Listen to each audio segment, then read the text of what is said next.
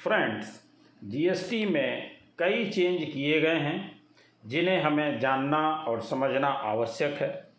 ये जो चेंज किए गए हैं, इसमें जीएसटी रजिस्ट्रेशन के संबंध में भी हैं जीएसटी रिटर्न के संबंध में भी हैं जीएसटी में रिफंड से रिलेटेड भी हैं, और एडवांस रूलिंग को लेकर के भी अमेंडमेंट हैं, और इसके साथ साथ जीएसटी पेमेंट के संबंध में भी कुछ चेंजेस किए गए हैं। तो इन चेंजेस को जानते हैं और समझते हैं। उससे पहले एक छोटी सी रिक्वेस्ट कि अगर आपने अभी तक भी हमारा चैनल सब्सक्राइब नहीं किया है तो कृपया सब्सक्राइब करें और बेल आइकन अवश्य प्रेस करें, जिससे हमारे अपलोड होने वाले वीडियो भी आपको जल्दी से जल्दी मिल सकें। तो आइए देखते हैं कि ये कौन कौन से चेंजेज हैं और किस तरीके के हैं, उनको समझते हैं। देखिए, जैसा कि हम लोग देख पा रहे हैं कि जो सबसे पहला चेंज हम लोग डिस्कस करने जा रहे हैं वो रजिस्ट्रेशन से संबंधित है। बहुत ही महत्वपूर्ण चेंज है और इसकी आवश्यकता भी बहुत समय से महसूस की जा रही थी। क्या है? Earlier only a single trade name was was being captured during new registration and subsequent amendment in core field for normal taxpayer on the portal. जब हम नया रजिस्ट्रेशन लेते थे तो उस समय उसमें केवल और केवल एक ट्रेड नेम ही हम जोड़ सकते थे। जबकि कई बार ऐसा होता है कि हम एक ही जीएसटी नंबर पर दूसरा भी ट्रेड अपना नाम जोड़ना चाहते थे जो नहीं हो पाता था। उसके लिए सरकार ने एक नई सुविधा आपको प्रोवाइड करा दी कि जीएसटीएन एक ही जीएसटीएन नंबर पर आप कितने ट्रेड नेम ले सकते हैं। कितने ले सकते हैं वो भी देखते हैं। Now taxpayer have been provided with an option to provide up to nine additional trade name for a single G S T I N registration यानी एक जी एस टी के रजिस्ट्रेशन पर हम नौ एडिशनल ट्रेड नेम ले सकते हैं। तो अगर हमारा कोई एडिशनल ट्रेड नेम है तो हम अवश्य उसमें जोड़ लें और अपना काम कर सकते हैं। इसके बाद जो दूसरा चेंज इन्होंने किया है, उसकी बात कर लेते हैं रिटर्न से संबंधित। जैसा कि आप लोगों को मालूम है कि सिक्स परसेंट की कैटेगरी यानी three percent C G S T plus three percent S G S T की कैटेगरी पोर्टल पर उपलब्ध नहीं थी। किसमें? G S T R one और आई एफ़ एफ़ में वो सुविधा अब इम्प्लीमेंटेशन कर दिया गया है, अब पोर्टल पर आपको अवेलेबल हो जाएगा। क्या? In view of the above changes have been implemented in form G S T R one oblique I F F for the taxpayers तो ये जो थ्री थ्री प्लस थ्री वाली सुविधा नहीं थी, वो आपको अब पोर्टल पर उपलब्ध हो गई है। इसके बाद जो है G S T R four से रिलेटेड है।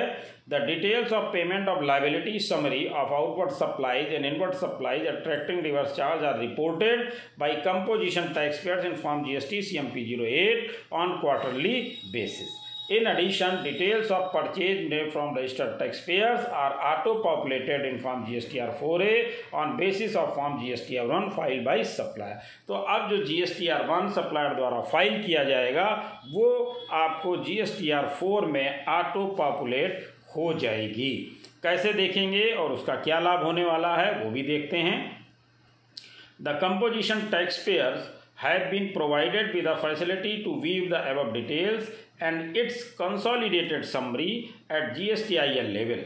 The above details are auto-populated in Form GSTR 4 annual to help the taxpayer in filing their annual return.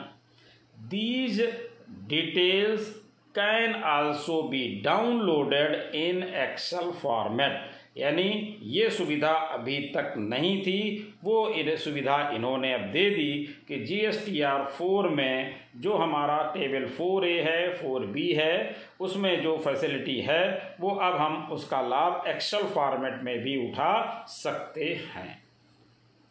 कैसे जाना है? The access the same log in to G S T portal and click on services returns annual returns select financial year search G S T R four annual इसके बाद download summary of G S T R four A and four B this functionality has been made available from twenty ninth June two thousand twenty two onwards ये थी। इसके बाद आ जाते हैं refund का, जो कि अभी तक G S T R four में, यानी कंपोजिशन टैक्स पेयर्स को ये सुविधा उपलब्ध नहीं थी। वो दे दी गई है। क्या दे दी गई है?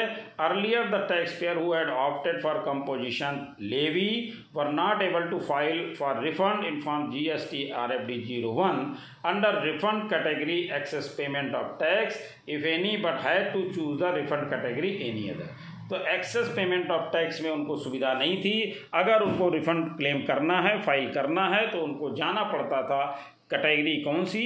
एनी अदर में उसके लिए अब इन्होंने क्या कर दिया? They will now be able to file for refund under category excess payment of tax if any तो जो सुविधा ये नहीं थी, अभी तक एनी अदर में करना पड़ता था। अब आपको एनी अदर में करने की ज़रूरत नहीं पड़ेगी।